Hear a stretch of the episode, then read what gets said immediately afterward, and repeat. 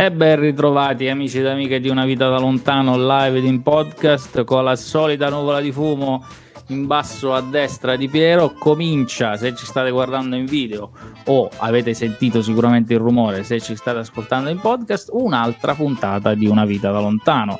Io sono Alfredo Abrozzi, come sempre vi ricordo di iscrivervi al nostro canale YouTube, ma di iscrivervi su tutti i nostri podcast, insomma di cliccare sulle campanelle, di condividere, di cliccare sui like e farci sapere insomma cosa pensate di questo podcast e i vostri commenti. E dicevo, insieme a me che sono Raffaele, Cristiano Ronaldo e Mbappé, giusto in tempo per le partite che stiamo vivendo in questi giorni. Ti stai sbagliando completamente, io non sono un Mbappé, ma al massimo sono un Mbappé, come per chi viene dall'Abruzzo sa benissimo che vuol dire non particolarmente sveglio in questo periodo. Ed è esattamente come mi sento, per cui direi che mi descrive ampiamente. Comunque, grazie per la splendida presentazione, che noto come il farla istituzionale ti sia passato dopo solo una puntata, almeno per una puntata è durato. E ciancio alle bande, bando alle ciance, parla di Emiliano, presentazione dell'ospite e via verso mille nuove storie raccontate. Salve a tutti, ovunque voi siate, dovunque voi siate e quantunque voi siate, a qualunque orario ci stiate ascoltando nei podcast registrati scusate, mi sono toccato la cuffia. Allora cominciamo, sono stato distratto da questa cosa, anch'io volevo dire di essere imbapito, ma Piero mi ha rubato il tempo, perché è lui il secondo a parlare, io sono il terzo, effettivamente devo accettare quello che mi resta, insomma io né Cristiano né Ronaldo, quindi niente, andiamo avanti. Cominciamo col presentarvi la nostra 57esima ospite e siamo molto molto contenti di aver raggiunto questo risultato e di avere ancora una volta una ospite donna. Diamo il benvenuto a Maria Luisa Malfasi. Ciao, come stai? Ciao, bene, grazie. Allora, sì, non hai parlato molto con noi. Sì, lei ci ha confessato prima di aver sentito qualche trasmissione, ma giusto gli inizi, per cui lei non sa quello che accade dopo, poi a un certo punto quindi non svegliamo. Allora c'è una bella luce che traspare dalla finestra alle tue spalle, quindi sembrerebbe che tipo tu stai, che ne so, in un posto caldo, una Grecia, una Spagna, anche una Malta o anche un po' più a sud, e invece sei in uno di quei paesi che noi abbiamo visitato spessissimissimissimamente, pieno di italiani ma anche pieno di un clima diciamo non proprio affascinante e attirativo, perché sei nel Regno Unito. E ti faccio dire a te la città, perché io sicuramente la dico con l'accento sbagliato, diciamo all'italiana. Norwich, che Norwich. Per noi Norwich. Esatto. Per noi italiani, dove c'è la famosa squadra di calcio sì. Canarini, Norwich County. Canarini, famosi Canarini, sì sì, lo stadio non è lontano da dove abito, infatti. Il Regno Unito è famoso per avere gli stadi ancora in parti di città abitate molto vicine, quindi capita abbastanza spesso. E la domanda che vorrei farti subito, ma ovviamente la risposta verrà dopo il tuo racconto. Che giro hai dovuto fare per finire a noi? Mamma mia. E da queste risposte capiamo che i tuoi giri sono stati tanti, sono stati lunghi e hai fatto un sacco di cose prima di finire lì. Ma come è cominciato tutto? Come è venuta fuori questa tua decisione di lasciare casa, di lasciare l'Italia? E soprattutto, anzi prima di cominciare questa cosa, da dove vieni dall'Italia? Qual è da Cremona. Da Cremona. Con furore. Se hai fatto l'università, sei andata via di casa per l'università oppure hai iniziato direttamente questo viaggio? Ho fatto l'università a Parma, mi sono laureata nel 2000 e con una mia amica abbiamo deciso di venire qua per imparare l'inglese e tornare in Italia e cercare lavoro. Poi siamo venute qua Bel programma, questa è una... come tutti, quindi siamo venuti qua a giugno 2000, poi abbiamo trovato lavoro ovviamente, lavoro qualificante come lavapiatti, cameriere, runner, manco cameriera, manco cameriera perché non parlavo pochissimo l'inglese, quindi così, mi davano i piatti, tu portasi i piatti, portasi i bicchieri, vai. Quindi il famoso lavoro che in Italia non farebbe mai nessuno, ma perché poi quando si va a Londra invece fanno tutti. Sì, dove sei? A Londra lavoro, trovi lavoro subito, però fai run, cioè che se stavi a casa tu avrebbe trovato, ciao. Buongiorno. E no, niente, siamo venute qui e poi abbiamo trovato questo lavoro, abbiamo iniziato a guadagnare qualcosa, abbiamo fatto amicizie.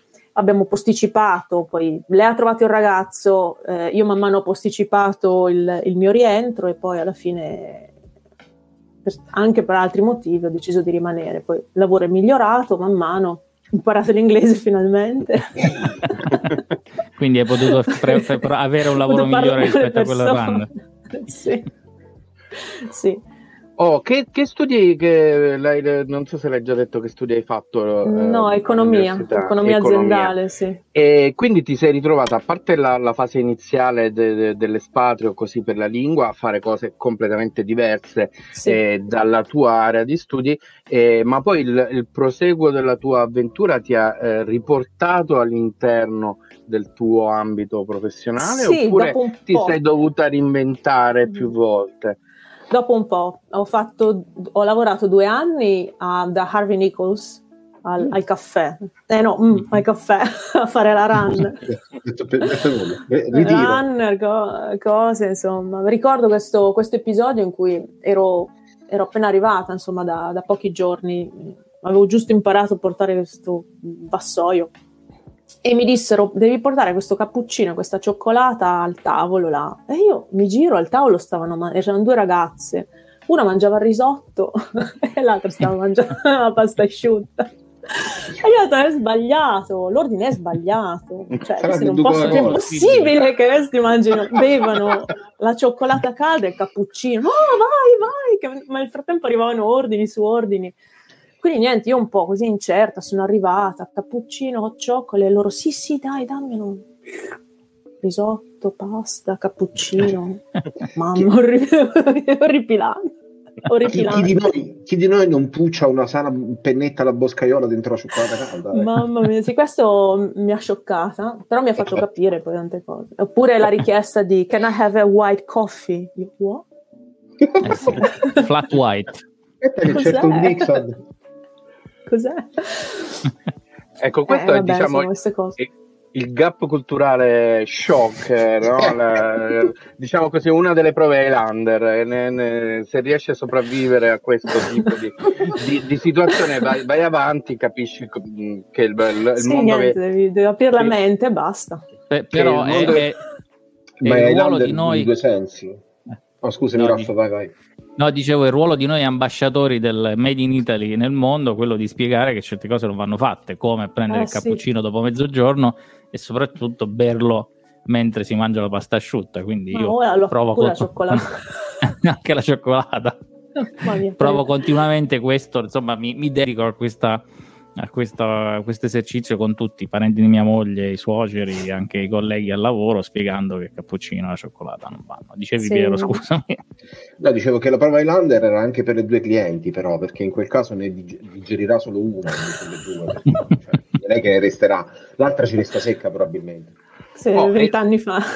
È sempre questione di abitudine, diciamolo, perché non si può sempre mangiare bene e non tutti hanno, diciamo così, le combinazioni esatte che noi conosciamo come il modo giusto di sorbire determinate cose, come il cappuccino e la pasta, in 2 momenti diversi dello spazio-tempo, preferibilmente. E, questo è stato l'inizio, mi immagino, di un allargamento di vedute che hai dovuto fare obbligatoriamente per adattarti alla situazione e cercare di migliorare il tipo di lavoro che facevi e trovare la tua dimensione. Quindi saranno capitate molte volte situazioni in cui ti sei scontrata con cose nuove e diverse. Noi siamo stati spesso in Inghilterra con altri ospiti.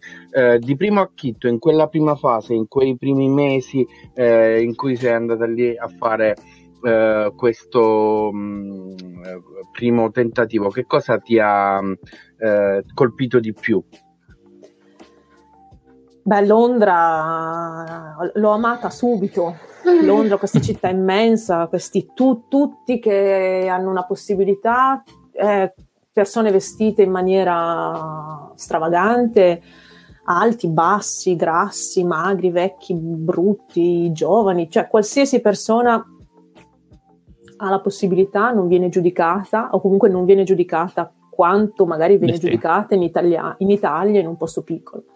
Certo. Quindi questa cosa mi ha dato molta forza, mi ha fatto sentire meglio con me stessa e mi è piaciuta tantissimo. Infatti questo è uno dei motivi per cui non sono poi rientrata subito in Italia, per cui sono ancora qua al momento. Ancora lì. Ancora lì per poco, aspetta. Questo lo affrontiamo dopo, dai. C'è già un inizio di rivelazione, attenzione, si è scoperto una cosa. No, in realtà è una speranza. una speranza vana o una speranza seria? Fondata. Per adesso più vana che fondata. No, quindi un progetto a lungo termine, diciamo, chiamiamolo così. Sì. Oh, sì, scusate. No, invece una curiosità velocissima è stata: quanto tempo hai impiegato, diciamo, nella cerchia di persone più o meno ristrette che invece erano rimaste a casa, quindi tra Cremona e Parma, diciamo, a spiegare loro che la tua vita all'estero, cioè tu facevi cose, lavoravi, non eri in vacanza continua? Perché è un argomento che ho sentito ripetersi spesso tra noi che viviamo fuori, che quando torni a casa, ma beato te che stai fuori, sì, ma fuori sto a vivere, sto lavorando, sto con le palme. Sì, ma è capitato anche a me, e poi, però soprattutto il mio lavoro veniva quasi considerato come un massiccio. Vabbè. Ah, sì, certo. Cioè, ma guarda che io mi alzo presto, vado a lavorare, oltretutto si parla tanto del trattamento lavorativo qui. Sì. Perché però io ho fatto turni da 15 ore, ho lavorato 10 giorni, 12 giorni di fila. Certo. Non sono stati pagati gli straordinari, insomma, diciamo, mi sono scottata, qui ho una cicatrice, forse non so se si vede da che parte devo girare la mano, insomma, c'ho una cicatrice qua, in buona sostanza, perché la mano sinistra. Al lavoro, sì, anche qui incidente di lavoro, spinaci bollenti, mi si è rovesciato un piattino di spinaci bollenti, come dei buchi proprio, completamente ustionata. Ma poi l'hai serviti al cliente gli spinaci col condimento oppure no? Sono cascata in terra. No, però ero veramente la mano completamente rovinata, l'ho tenuta fasciata per un mese e mezzo, però nessuno al lavoro mi ha aiutato, nessuno mi ha detto vai in infermeria, cioè, ho continuato a lavorare. Quindi queste condizioni, cioè, in Italia si parla tanto delle condizioni di lavoro, però anche qua non è che siano eccezionali. Però quando tornavo a casa o quando parlavo con i miei amici, no vabbè, ma il tuo lavoro, ma sì, cioè tanto sei là, esci, ti diverti, sì, no, ma insomma, farsi, cioè, un'ora di metropolitana o di autobus che non passa, insomma, tutte queste cose non vengono mai viste quindi sì, è stato duro far capire questo. No, è anche, diciamo così, già è complicato spiegare determinate questioni su determinati lavori che fanno determinate persone anche in Italia, figuriamoci metterci diciamo così, un paese diverso con delle abitudini, delle organizzazioni di lavoro diverso e poi diciamo così il fascino dell'esotico, no? E cosa ti ha colpito di più in questo distacco, diciamo così, dalla tua situazione italiana di famiglia e amici con il nuovo paese, il nuovo lavoro e magari anche le nuove opportunità, il tuo desiderio di costruirti un percorso all'estero? hai sentito supporto, ti sentivi tifata oppure no, ti sentivi tanto torni, non c'è problema, ci vediamo fra qualche mese. Sì, no, mi sentivo che non capivano perché. Sì. Perché sei laureata? Perché? Mo l'ho imparato l'inglese dopo 3 mesi. Via, torna. Perché? Perché devi fare la cameriera? Perché queste cose? Quindi sì, c'è stata un'incomprensione di base grande. E poi una cosa che è successa subito dopo pochi mesi, cioè la mia vita con i miei amici in Italia era così, parallela, comunque eravamo uniti. Però poi da quando sono andata all'estero la mia ha cominciato a prendere una certa piega, ho cominciato a conoscere altre persone, ad aprire la mente. Ogni volta che tornavo in Italia loro erano ancora qua. E all'inizio mi ha colpito questa cosa, perché era come se io non riuscissi più poi a capirli o ad accettare, non so, certe dinamiche. Non mi sentivo superiore, mi sentivo come aver preso una piega diversa, aver iniziato una vita diversa. È stato un po' difficile quello. E adesso quindi ci sono stati un po' di anni di distacco, comunque sentirsi un pochettino meno. Poi ad un certo punto invece ci siamo riavvicinati, adesso sono passati tanti anni, per cui c'è lo stesso rapporto che avevo tanto tempo fa con i miei amici, c'è ancora. Bello. Però all'inizio è stato proprio un po' wow. Aspetta. E dopo è cambiata perché hai cominciato tu a capire perché le persone che rimangono poi non si muovono tanto mentalmente, o perché loro si sono un po'... Cioè, perché sei diventata più accomodante tu, perché sei maturata, sei diventata più matura e con più diciamo... Tutte e due le cose, ma anche perché dopo un po' di anni ho iniziato a riapprezzare l'Italia. Sì. Quindi mentre all'inizio no, tutto schifo l'Italia, no, tutto male, tutto brutto, è tutto bello là, anche con cappuccini e cioccolati. Nonostante questo, nonostante il white coffee, queste cose, tutto bello. Però poi a un certo punto vedi e dici no, aspetta un attimo, non è tutto bello qua, è tutto brutto là, 50-50. Dobbiamo cercare di magari di guardare cosa funziona da una parte, cosa funziona dall'altra, e cercare di copiarci invece di andare ognuno per la propria strada, dire io sono più bravo di te, tu sei più bravo di me.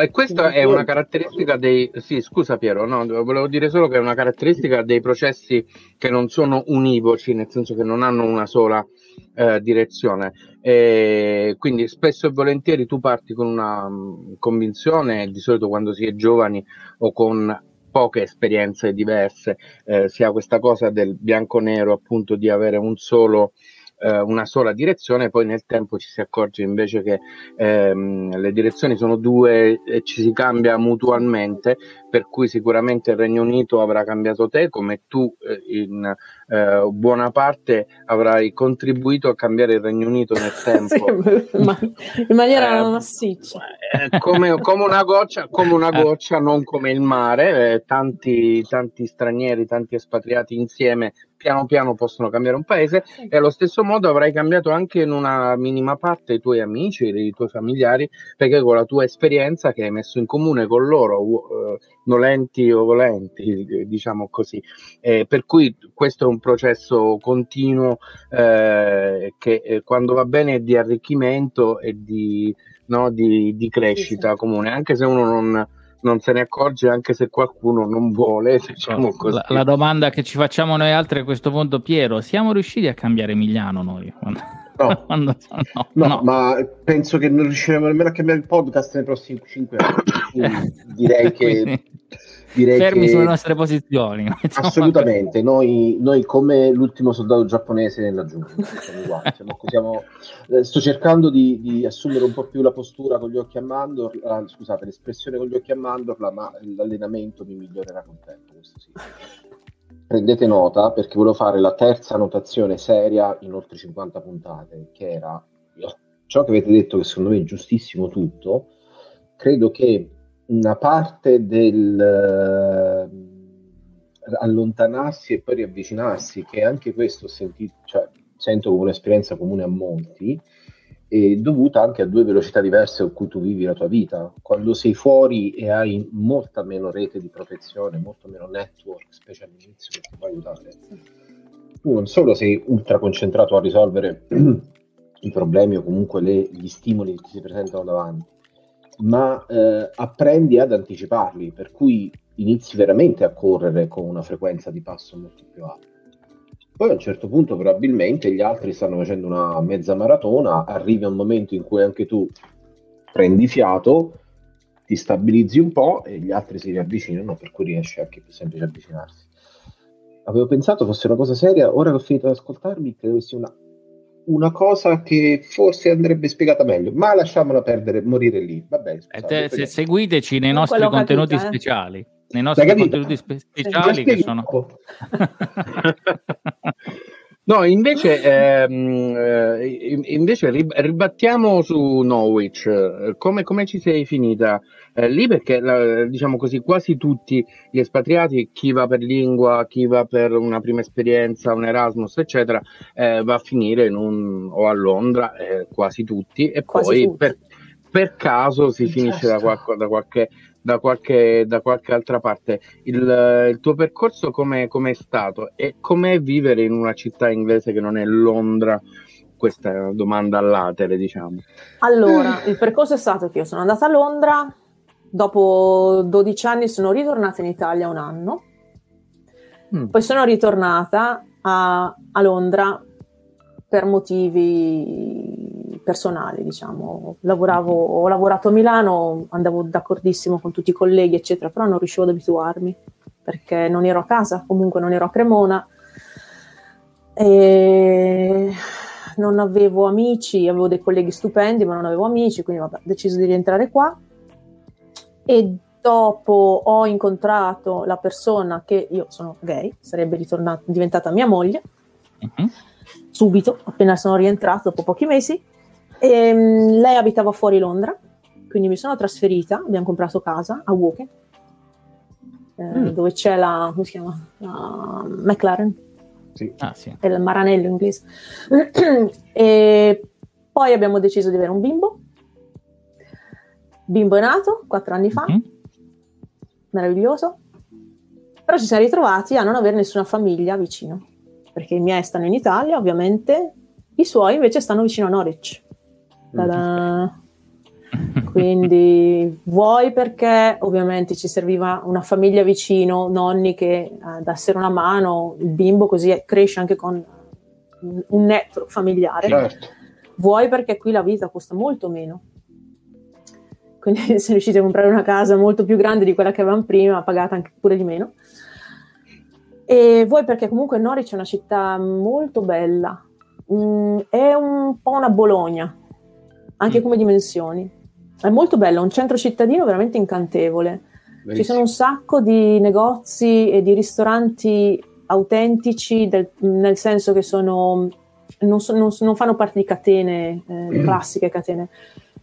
È molto molto bella, veramente. E poi è una città molto aperta, ci sono stranieri, ci sono dei locali gay, perché non frequento, perché non esco da a parte con i figli purtroppo non si esce, a parte la pandemia, zero. Ma in generale si esce poco. Canzoni ascolti, baby shark, basta, welcome to the club, cioè mamma mia. Però vabbè, comunque a parte quello, una città universitaria, quindi si sta bene. Bello. Quindi questo è stato il percorso. Comunque sì, no regrets per quello, assolutamente. Okay. Vabbè, però il tempo non è che cambia poi tanto, no, diciamo a 300 km di distanza. No, devo dire che il problema che appena... già se arrivi in Lancashire ne parliamo, parentesi tempo, se guardi le persone che sono in quella che noi chiamiamo Cornovaglia, sembra che sia, non so, la Sicilia, perché molto c'è sempre bello. Il sole, quindi non so. Chiudo parentesi sul tempo, parlando invece della famiglia, del fatto di avere un network che ti aiuta. Io fortunatamente ho un network qui, perché la famiglia mia moglie è di qui, un network, quindi, in Irlanda è diverso. Poi se no loro sono tanti, quindi quindi è facile, però noto sia con i colleghi di lavoro, soprattutto ovviamente quelli stranieri, ma che è il fatto poi di avere figli e di crearsi una famiglia in un posto dove non si hanno i nonni, dove non si hanno le sorelle e i cugini, diventa sempre complicato, quindi anche quello è, secondo me, un punto in più per chi come noi, diciamo, fa dei figli all'estero, ma soprattutto per il fatto che non è mai semplice, no? Vivere una situazione così, quindi è facile, è un po' più semplice vivere vicini ai nonni e fare questo tipo di scelte, no? Assolutamente, sì, infatti per fortuna che ci sono i genitori di Carrie, se no non sapremmo come fare. Bene. Oh, in quel caso lì adesso non vorrei sì, stare qui a prendermela sul personale che questi due mi stanno squalificando perché vivo all'estero ma ancora non ho eredi, però ecco, quindi che vuoi fare, direbbe mia mamma. Novità, ti regalo una forchetta ma non posso dire sul vabbè, comunque posso dire del nostro collega Piero che, pur essendo singolo e senza necessità, diciamo così, di network di supporto per motivi familiari, lui comunque nel tempo ogni tanto ritorna in un posto dove ha una rete familiare, che è la città da dove sta andando via in questo momento, quindi va via e poi torna, dalla linea, che abbiamo già detto più volte uno dei posti più brutti d'Europa, però c'è un motivo per ci vivo, posso dire, voi no, sia chiaro, però c'è una delle serie televisive più famose di Netflix che si chiama La Linea, quindi vi consiglio, Netflix non ci paga, ma guardatevela. Netflix non me l'ha mai consigliato, questo lo posso dire, cioè io voglio sapere cosa guardi di solito, tantissime cose. Però torniamo alla nostra ospite che sì, ci ha detto nell'ultimo, diciamo, segmento sostanzialmente una super rivoluzione, un triplo salto mortale carpiato all'indietro della sua vita, che è avvenuto nel momento in cui lei è tornata dall'Italia per un anno e poteva, cioè una sliding door assoluta, la freccia di Cupido che ti è accaduta. Primo, se non fossi tornata in Italia per vari motivi non avresti capito che, diciamo, era a parità di lavoro lontano da casa, diciamo quella natia, tanto meglio stare in Inghilterra piuttosto che stare a Milano.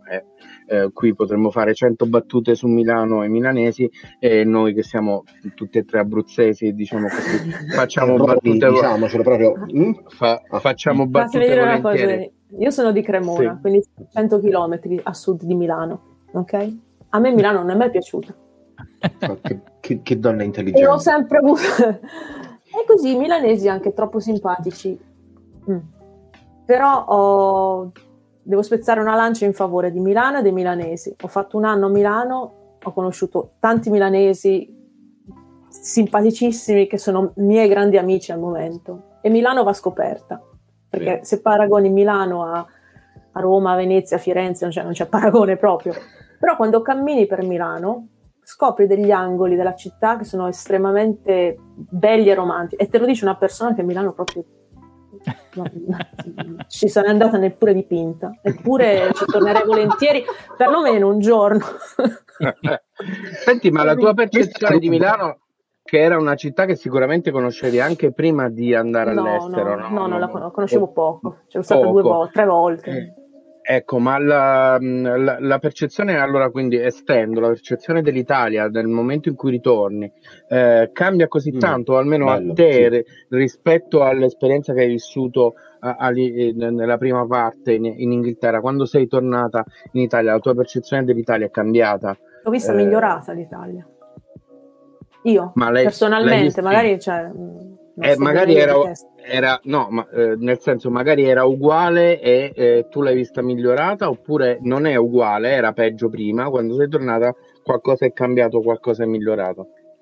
Non lo so, io l'ho vista migliorata in generale.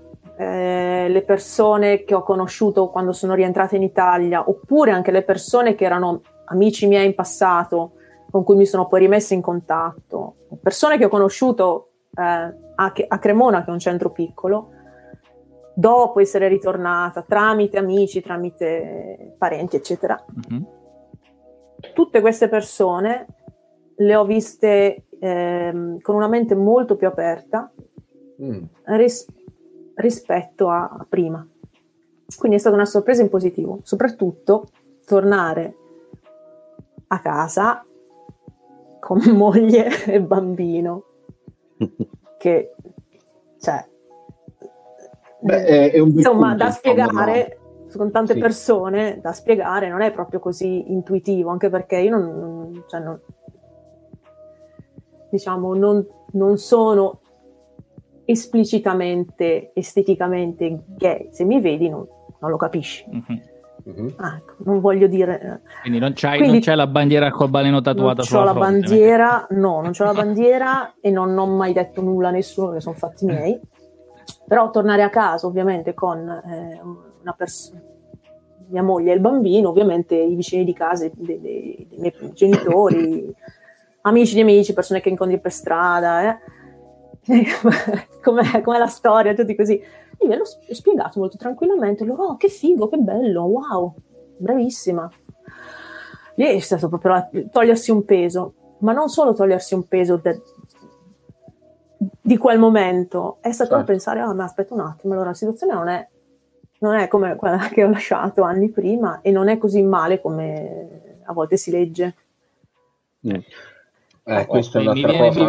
Mi viene in mente che sottolineerei tantissimo, sì, perché veramente a volte passa, specie per noi che siamo fuori e dobbiamo per forza avere notizie mediate da diversi canali di informazione, a volte arriva un ritratto di una crudezza anche estrema. Sì. Poi parli con la gente, non è così, è il contrario. Ed è strano, soprattutto adesso. Questo è un podcast che va sentito anche tra 1000 anni, ma in questo momento in Italia c'è un dibattito a proposito di una legge. L'hai detto va sentito proprio con un tono impositivo, cioè dovete sentirlo, e se l'avete anche tra 1000 anni sentitelo, quindi continuate a campare fra 1000 anni, perché le storie non devono avere tempo, no? Devono essere raccontate, e quindi uno le può ascoltare tra oggi, ma le può ascoltare anche tra 10 anni. Però in questo momento in cui raccontiamo la storia di Maria Luisa, c'è una legge in Italia che è un pochino travagliata, mettiamola così, senza usare eufemismi, e quindi mi viene al dubbio ancora di più del fatto che, non il dubbio, ma sono sorpreso del fatto che Maria Luisa ci dica però no, non è così brutta come la vedi e come la vediamo da qua, perché poi è come dice Piero, magari abbiamo dei filtri e quindi quello che ci arriva nei notiziari e nei telegiornali non è poi quello che la gente si sente per strada, mettiamolo così, no? Poi diciamo sempre citiamola, che tra l'altro la legge e il DDL Zan, esatto, la proposta di legge Zan. No, in cui non ci ficchiamo semplicemente per una questione che è molto semplice, prendere una posizione, diciamo così, politica e sociale, in cui nel momento in cui estendi dei diritti aggiungi delle tutele a chi che sia, diciamo che a noi sta bene. Nel caso specifico, in questo paese invece è venuto fuori un dibattito effettivamente grosso, con un polverone, con una situazione che dimostra, diciamo così, quanto ancora sia variegata la situazione politica italiana, senza andarci tediosamente a inserire nel dibattito. Però quello che volevo dire era semplicemente anche questo, che le singole persone, quindi i singoli individui, possono avere come storia personale delle cose che gli sono successe o che hanno visto, che hanno vissuto, che possono essere molto diverse da quelle, chiamiamole, di una media complessiva, per cui effettivamente nel tempo anche questa percezione di come il paese cambia è diverso da ognuno di noi, per cui se uno fa attenzione diciamo così semplicemente alla cronaca nera quotidianamente non ti fa pensare che siamo nel XXI secolo, no, insomma, che siamo ancora un po' indietro, però questa cosa della differenza di percezione è molto interessantissima. Nel momento in cui tu sei tornata in Italia e ti sei portata la tua famiglia per farla conoscere e non ti sei diciamo così posta il problema come vivere questo, diciamo così, questa fase di ritorno a casa. E il fattore della percezione è assolutamente importante anche nel raccontare le storie degli espatriati, per cui tutto questo sproloquio che ho fatto semplicemente per fare quale domanda? No, per fare una considerazione. Io ho fatto varie considerazioni, quindi Maria Luisa, se non sei d'accordo o se hai qualcosa da aggiungere a tutto quello che ho detto finora, intanto fallo assolutamente. E poi Raffaele mi ha quasi... Tu vuoi incazzare, fallo? No, mi ha quasi fatto dimenticare la cosa che volevo dire, per cui intanto andiamo avanti così. No, ok, allora torniamo invece al lavoro che fai adesso, insomma, come il fatto che tu adesso mi stia raccontando, vabbè, forse torno in Italia, insomma, è figlio del fatto che come tutti noi adesso lavoriamo tutti da casa, e quindi a un certo punto il nostro datore di lavoro ci ha detto: ma guarda, se vuoi lavora, non il mio, però insomma... No, dove vuoi tu. Sì, mi ha chiesto di spostarmi di paese, quindi figurati, durante la pandemia, niente di che. E soprattutto se lo possiamo raccontare, che tipo di lavoro fai e come sei arrivato a fare il lavoro che fai adesso. Allora, lavoro nel settore del gaming online da più di 10 anni ormai. E mi occupo di vendite e ho cambiato lavoro a settembre. Prima lavoravo per una compagnia che aveva la sede a Londra, quindi dovevo farmi da qua a Londra 2 volte a settimana, di traversate, molto costoso, molto sì. Costoso. 3 ore di treno, no, erano 2 ore di treno, dovevo prendere il sì. Taxi, il treno, la metropolitana, pezzo a piedi, cioè ci mettevo 3 ore e mezza da casa al lavoro. Arrivavo che mi sembrava già di aver... invece iniziava la giornata, hai capito? Io ero pronta ad andare a letto.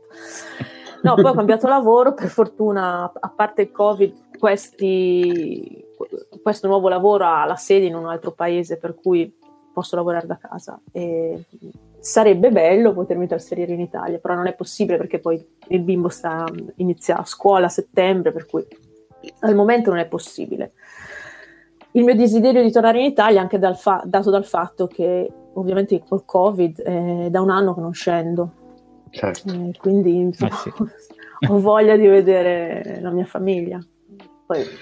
Una cosa, come si chiama il tuo bimbo, se te lo posso chiedere? Jack. Ah, ok, perfetto. Jack. Hai già iniziato a provare a inculcare il bilinguismo, visto che hai detto che... Sì, dall'inizio. Gli parlo solo in italiano. Sì. E lui capisce tutto, parla, dice anche diverse parole, capisce tutto, proprio tutto. Che invidia. Invece, tua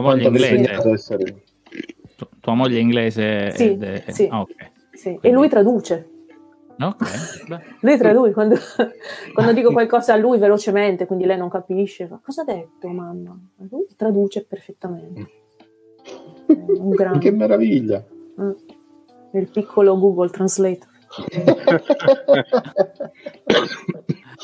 e non è possibile pensare magari con i giusti tempi di sfruttare in futuro, che so, la sua pausa scolastica per passare, sì. Se non proprio metà a metà, almeno un periodo... Sì, appena ci liberiamo dal Covid, insomma spero che ci libereremo, prima o poi.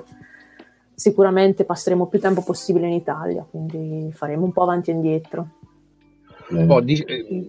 Io noto che diciamo così, la pandemia ti ha impedito di ricaricarti le batterie almeno una volta l'anno di un po' d'Italia, non solo di sole, ma di tutto quello che ne consegue, di famiglia, di casa, di cose note e cose appunto note, ma che uno guarda quando ritorna con un occhio diverso, che è quello che accade spesso anche con i due soci, che in questo momento sono sopra e sotto. Vorrei sottolineare una cosa che è successa poco prima della pandemia, qualche mese, l'estate prima della pandemia. Piero è tornato e assolutamente siamo dovuti andare a mangiare in un posto dove non andavamo di 10 anni, 15 anni fa, 20 anni fa, proprio un posto della memoria, del ricordo. Sì. Una delusione tremenda del ricordo, e ci ha dato ma era quella pizzeria famosa dove la signora spruzzava il Vetril sulla pizza dall'interno dell'espositore. Quella famiglia purtroppo oramai è nel mondo dei più, io la rimpiango tantissimo. C'è un'impalcatura da 20 anni in quel posto lì. È un ristorante ed è stata una delusione fortissima, non solo per Piero che ci tornava, e avevamo organizzato questa cosa per telefono facendo intervenire altre persone e siamo arrivati lì, è una cosa che è stata pesante. Quindi questa cosa anche un po' della nostalgia è una componente importante dei ritorni. Neanche risposto male su TripAdvisor. Vedi, quindi proprio sotto una recensione negativa, no? Certo, ho capito, il minimo te lo meriti. Peggio di così. È una bellissima domanda, ma sono entrato. No, la domanda in realtà è questa: la nostalgia, spesso e volentieri, appunto, il fatto di tornare abbastanza spesso in Italia a casa ti permette così di tornare poi a casa tua, che è lì a Norwich, con tua moglie e tuo figlio, è innegabile, però ti permette di tornare con un po' di calore in più, con una rilassatezza, e ogni tanto però la nostalgia, quando si ritorna, può fare dei brutti scherzi. In questi anni ti è capitato, hai avuto delle delusioni dall'Italia tornando per appunto una vacanza o per semplicemente ricaricare le batterie? No, ogni volta che torno sto benone. Ogni volta che torno a casa sto veramente bene, vedo tutti. È un po' stressante perché dipende quanto stai una settimana. Il lunedì devi vedere questo, il martedì, il mercoledì, la zia, lo zio alle 16:30, certo. Prendi la macchina, torna, un po' stressante, però no, ci sto bene. No, delusioni no, non ne ho avute. Mi fa piacere. Soprattutto Emiliano è abituato, quando mi dice "ma che stai facendo tu oggi?", sono la 7ª stazione della Via Crucis. Stai visitando il parente, l'amico, con lo schedule super fitto, e dice, poi sei tornato, vieni a trovarmi, certo, caffè, fetta di torta, al 6º parente che vedi in un giorno, 8 caffè, così, no? E poi dice venite voi a trovare me, io mi sono appena fatto, è da un anno tipo che viaggio, aerei, cose, treni, autobus, torno, aereo, poi devo prendere la macchina e venirti a trovare, vieni a trovarmi, vieni qua che ti faccio da mangiare, porco cane. Come dire di non mangiare? Le vacanze incastri poi diventano, perché bisogna avere un personal assistant che gestisce la tua rubrica giornaliera in quei giorni che sei in Italia, per cercare di fare più possibile e per vedere più persone possibili. Arrivati a questo punto che siamo quasi a un quarto d'ora dalla fine, più o meno. Esatto, quasi a 3/4. E possiamo iniziare vagamente, Piero, con le nostre domande delle 100 pistole. Abbiamo capito che, per esempio, se ti chiediamo dov'è casa tua, ovviamente casa tua è dove è la tua famiglia, il tuo nucleo, dove siete voi tre, no? Ovviamente sì, in qualunque posto voi siate, anche Cremona, quindi ancora c'hai un dualismo, diciamo così. E abbiamo capito che se oggi ti chiediamo se nel futuro tu magari non escludi di tornare in Italia, tu in questo momento ci dici. Perché la fai così soft? La domanda era ben diversa quando la scrissi. No, ce l'ha già detta, quindi tornerai? Oddio, come ha chiesto? Tornerai? Dai, diciamo di sì. Non so quando, ma sì. Quello è il piano è quello di tornare. Ok. Quindi tua moglie si piglia l'Italia con tutto il pacchetto, insomma, senza protestare. Non lo so ancora. Invece no, che rapporto, o meglio, come l'hai vista il rapporto con la tua Italia quando è venuta giù? Le piace molto l'Italia, le piace molto. Poi l'ho portata un po' in giro, ma non quanto avrei voluto. Certo. Sono stati a Roma, Venezia, eccetera. Purtroppo 3 anni fa è mancata mia mamma, per cui quell'estate è stata un po' tribolata. Certo. E le volte successive in cui siamo scesi ho cercato di stare il più possibile a casa con mio papà. Certo. Quindi insomma non è che si poteva viaggiare tanto così con leggerezza, andiamo in Italia, alla fine andiamo a Pompei e poi prendiamo il treno, poi andiamo di qua, no? Si andava a Cremona, si cercava un po' di stare con la famiglia, quindi diciamo che gli ultimi 3 anni non sono state proprio delle vacanze meravigliose, però le piace molto venire in Italia, le incanta tutto quanto, e tranne quando arrivano tipo le mie zie che rappigliano per qua.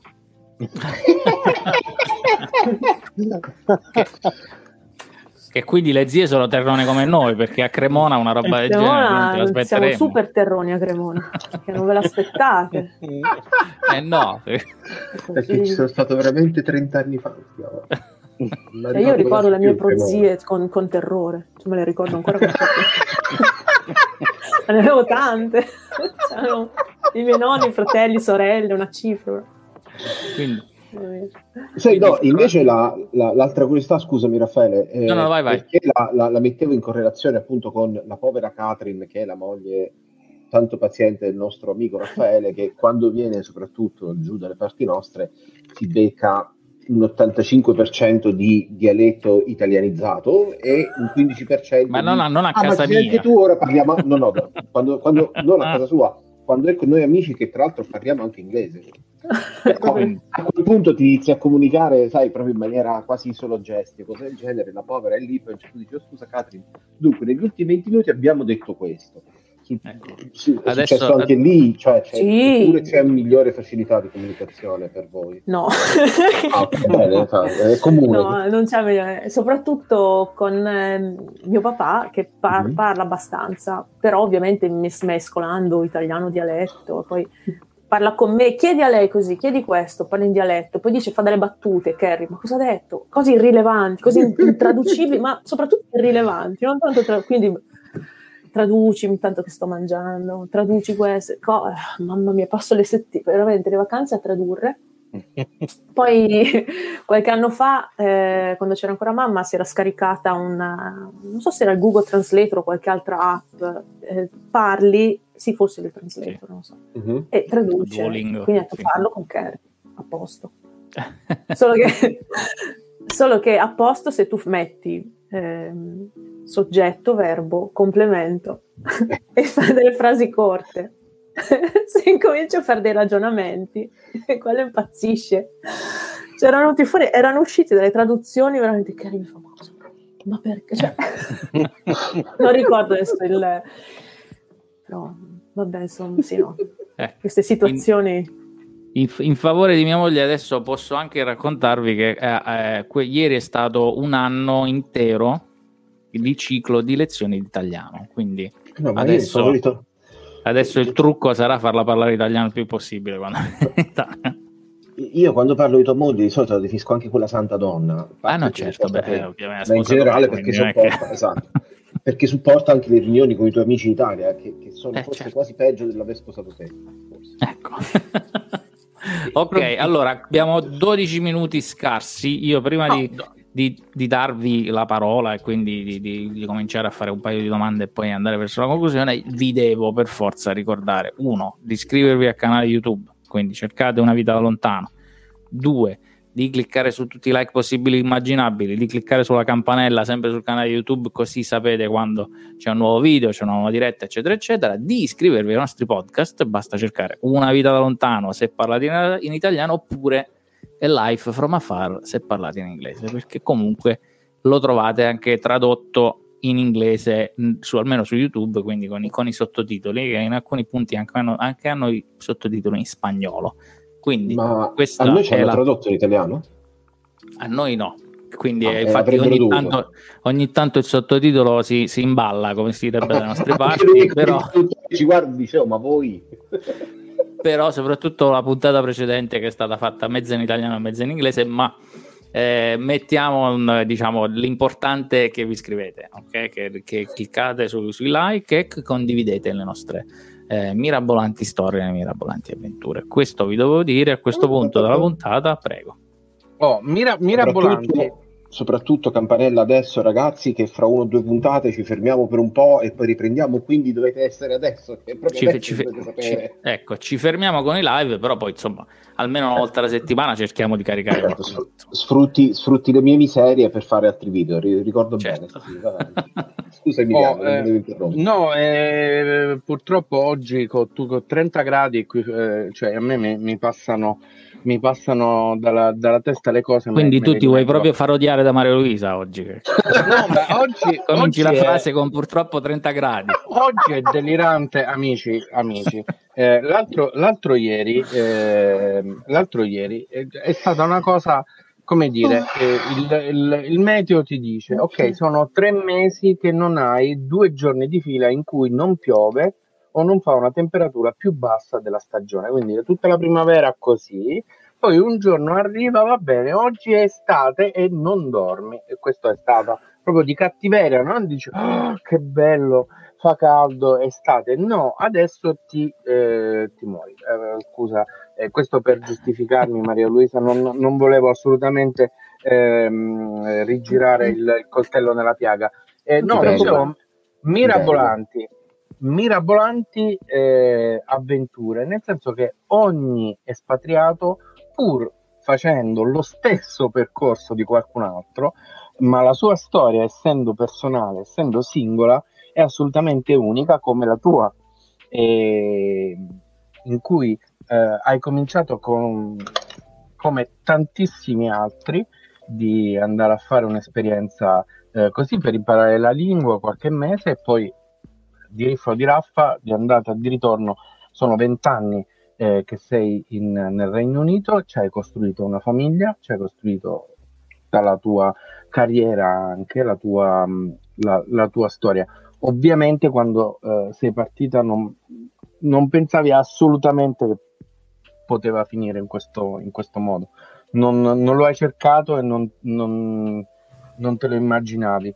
E nel tempo, quando è stato il momento in cui tu hai capito che la tua vita era lì, che ormai, diciamo così, il tuo posto era quello, è avvenuto come un click o gradualmente? Te ne sei accorta oppure no?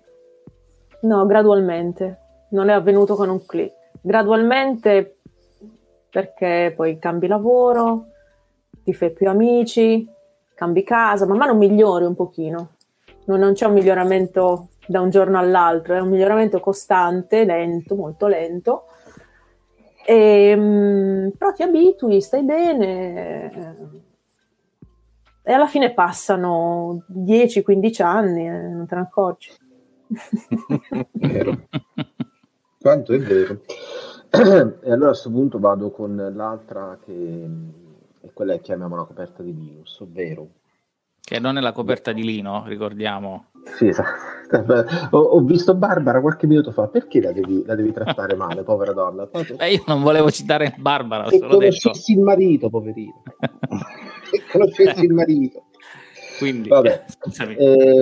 Dicevamo, no, appunto, con la coperta di Linus, c'è qualcosa che dal primo momento comunque ti sei portata dietro, che possa essere sia materiale come no, anche un ricordo, insomma qualcosa che hai portato dall'inizio, dall'Italia, e che guardandoti indietro adesso ti accorgi di non aver mai lasciato indietro? L'amore per l'Italia. Bello, bello. E a questo punto ti faccio anche una domanda al riverso. Mm-hmm. No, aspetta Piero, prima scusa, tu non te le dimentichi le domande, che è una cosa molto pratica poi da portarsi, perché uno non deve spostare valigie, non deve spedire pacchi, non deve chiedere agli amici di tenerli in un magazzino per qualche tempo e poi di farseli spedire, come accade a qualcuno che noi conosciamo. Ma a nessuno, okay. A qualcuno che conosciamo così di vista. E quindi Piero, puoi continuare, scusa l'interruzione. No, certo, pure.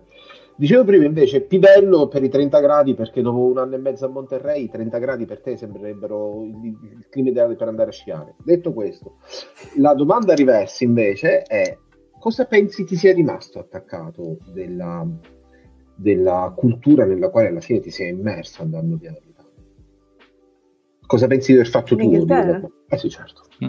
Cosa mi è rimasto attaccato? Scusa, in che cosa sei più diventata inglese? Mettiamola così. Ah, in che cosa? Sì.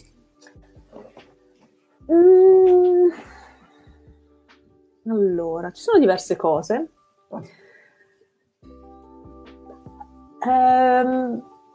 Lavorativamente parlando, non mi perdo troppo in fronzoli, come a volte mi è capitato di vedere persone italiane che non hanno mai lavorato all'estero, che non hanno mai lavorato con stranieri. Si fanno questi meeting lunghissimi, non si decide nulla, non si arriva mai a nulla, non si litiga, si fa... Qua invece si va bullet point, ognuno porta la propria idea, tutti quanti se ne discute, il meeting dura un'ora, finisce dopo un'ora, si prende una decisione e si va avanti. Questa cosa dell'Inghilterra secondo me è meravigliosa, litigano molto meno, guardano veramente qual è il bene comune, poi non è detto che la decisione che prendano sia quella giusta, però loro pensano che lo sia, però vanno d'accordo, sono meno litigiosi, sono meno polemici, quindi questa cosa mi piace molto e cerco di farla mia il più possibile, anche se non ci riesco sempre, però cerco di farla mia. Un'altra cosa è il cercare, nonostante io mi lamento costantemente del tempo, eccetera, il cercare di fare comunque cose nonostante piova, nonostante ci sia brutto tempo. In Italia piove, non esco, perché siamo abituati in un'altra maniera. E qui ci devi uscire lo stesso, perché è sempre... stai più in casa. Quindi, insomma, in Italia è una scusa per riuscire a stare in casa, quella di che piove ogni tanto. Anche la seconda è molto interessante, ma la prima, ti giuro, dopo credo la barriera culturale più violenta che abbia affrontato in vita mia è stata entrare in un meeting nel primo meeting in Messico venendo dall'Inghilterra. Primo meeting in Messico, mi siedo, meeting 3 ore. Come avete prenotato 3 ore? Cioè, a me era vietato prenotare 3 ore nell'azienda dove lavoravo prima. Cioè, quando superavi i 45 minuti dovevi giustificare presentando l'elenco dei talking points. Per cui già quello, invece questi avevano prenotato 3 ore e dopo 1 ora e 10 non avevano finito quei saluti introduttivi. Ecco, poi comincia con i mariachi che entrano dentro, il taco che te lo devi mangiare e che la guacamole che fanno la prepari, e quindi diventa tutto un po' così, no? Non era più a questo punto, ma ci siamo andati molto vicini. Però la verità è che a un certo punto i mariachi non c'erano, ma io ho iniziato ad avere visioni di mariachi che passavano davanti. Diciamo anche che le buone pratiche non si trasferiscono attraverso i paesi, attraverso anche campi diversi di lavoro. È difficile, ci vuole un po' di lavoro, ci vuole qualcuno che si trasferisca da un ambiente a un altro, da un paese a un altro, e che abbia la voglia, la costanza e la forza di dire: scusate, ma che cosa stiamo facendo qui? Cioè, noi abbiamo un bel modo di là che funziona bene, possiamo adattarlo, ma alla fine va bene a quel modo lì. Sai come si dice? Che ti chiamano il seco, perché sei quello che arriva ed è troppo dry, è troppo asciutto nelle cose che vuole dire. Quindi arriva, ho capito, amici, ora Piero il seco. Grazie.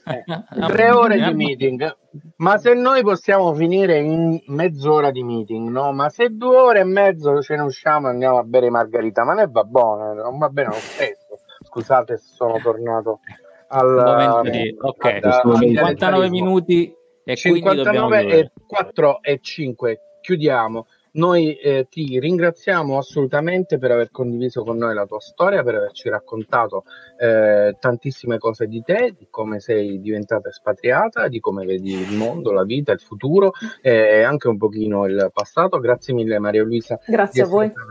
con noi. Se vuoi lasciare un messaggio, dire qualcosa a tutti dell'espatriare, di se hai, che ne so, l'ultimo così, coniglio dal cilindro di consiglio. Coniglio dal cilindro no, consiglio a tutti di farsi un'esperienza all'estero, tutti quelli che possono. Fatevi un'esperienza all'estero, se potete farvi una vacanza fatela lunga, 3 mesi all'estero, ovviamente non è per tutti, però sì, fatevela, immergetevi nella cultura, nella vita del paese, non semplicemente andate in vacanza e poi finite in pizzeria o a mangiare italiano o pensate di essere migliori. Andate, vedete dove vive la gente, cosa fa, se potete trovare un lavoro, 6 mesi, un anno, fatelo, poi tornate.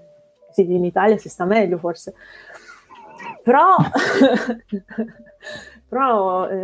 veramente esorto tutti, perché secondo me questo è una crescita personale enorme, sì. E se tutti i ragazzi italiani potessero farsi un'esperienza anche solo di 6 mesi all'estero e poi tornare in Italia, l'Italia crescerebbe così tanto, sì. secondo me poi...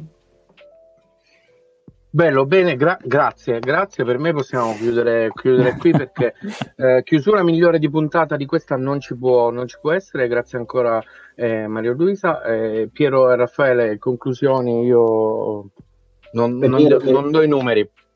È vero che sarebbe la chiusura ideale, ma purtroppo ci sono anche io in questo podcast, per cui adesso faccio cadere il tono. Mm-hmm. E ricordo a tutti che ci sentiamo, se volete, quando volete, come volete, il 27 giugno, che è domenica prossima, per il prologo della puntata successiva. La puntata successiva invece sarà il 1 di luglio, così non ci sbagliamo con il mese. In ogni caso, l'orario come sempre sono le 18:30 BST, 19:30 CEST, 20:30 EEST. E se invece siete andati tutti quanti ad Haiti perché eravate dei fan della nostra Maria Luisa e quindi siete finiti a Marie Louise, vi dovrete connettere in quel caso alle 15. Ecco, questa era una vita da lontano. Scusa, sì.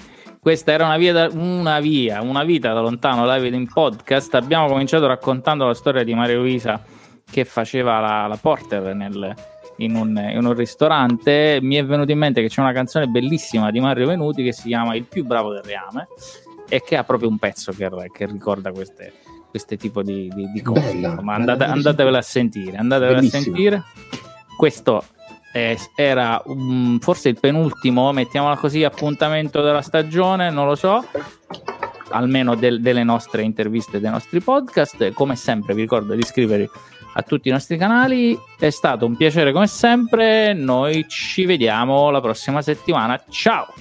Ciao!